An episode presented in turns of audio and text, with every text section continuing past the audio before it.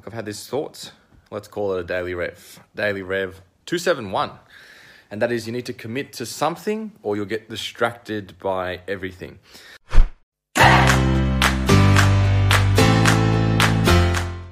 Now, this is an important concept to understand because this is something that I know I struggled with for a majority of my life was jumping from thing to thing. Whenever things got hard and I wasn't actually committed, I was half committed and I just wanted it to work really quickly, whether that be in business, fitness, whatever it was, money, you know, you always try and go for the easiest thing. I soon realized that it's only when I fully commit my mental power, my mindset, my drive, my actions to doing one thing, focusing on one thing. When you focus on that one thing, you can then fully commit it and you don't get distracted by multiple things. Because I know in the past when I when I was doing health and fitness and I wanted to be strong, I wanted to be fast, I wanted I wanted to lose weight, I wanted to have abs, and I would just do three programs at once or I would be kind of in one program, but as soon as something else better came up, I'd get shiny object syndrome and I'd go over there. But then I'd get average results and I ended up going from program to program and ended up in the same position, if not worse. So when you commit to something, you go, this is the protocol that I'm going to stick to because I believe that it works. And of course, during that journey, weight is going to plateau. And there's probably going to be times when weight does not move.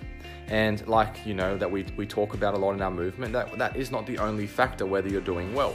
And it's just inevitable and seeing now for, for years on end people trying to lose weight is that it will plateau for no given reason sometimes you may do everything right in your calories. You may do everything right in your training. You might be putting an extra activity out but you still do not lose weight. Now what there's, there's two things that happen at this point. First thing is we go to the extreme end and go well i'm going to not eat anything this week. I'm going to make sure i do 15,000 steps i'm to go for four runs so we go to the extreme, and the other end of that is going, uh, well, I just want to give up. What's the point? I'll, I'll jump and do another new program. Uh, and you can see those two extremes will not actually help you long term. It's just a matter of fact at this point when you hit that plateau is to trust the process and do this boring part of the process where nothing changes and focus on other progressions like getting stronger, getting fitter, getting better sleep, getting, uh, you know, becoming less stressed, doing more meditation, working your mindset, and then naturally you will get to your result because you can see the two extremes of wanting to give up and just you know binge eating and just forgetting about everything doesn't work. And the other end of extreme trying to do things over the top that's not sustainable as well. So when you commit to something and you fully commit to something, you will not be distracted by keto, paleo, intermittent fasting, anything like that. You'll be focused on this is a protocol I need to do and this is what I need to stick out. And when you truly believe that, and how we know if you truly believe that is when you hit that obstacle, when you hit that challenge, when you hit that plateau, you just go, well, awesome. I'm supposed to be here. This is exactly what I'm supposed to do. And naturally, you will get consistent, you will learn the habit, and you will get the result. But many people, when they're right about to get the result or they're six months away from getting the results, they go and jump to another ship and they get distracted by that shiny object, that shake, that pill. Oh, my friend said this, try that. And it's usually when a time when you've hit that plateau, when, when things are vulnerable and you start to look, you start to go, oh, maybe I should do that, maybe I should take that pill, maybe I should take that shake when you actually need to grind even harder and go consistent. I just need to stay consistent. I need to trust this process for six months, for 12 months.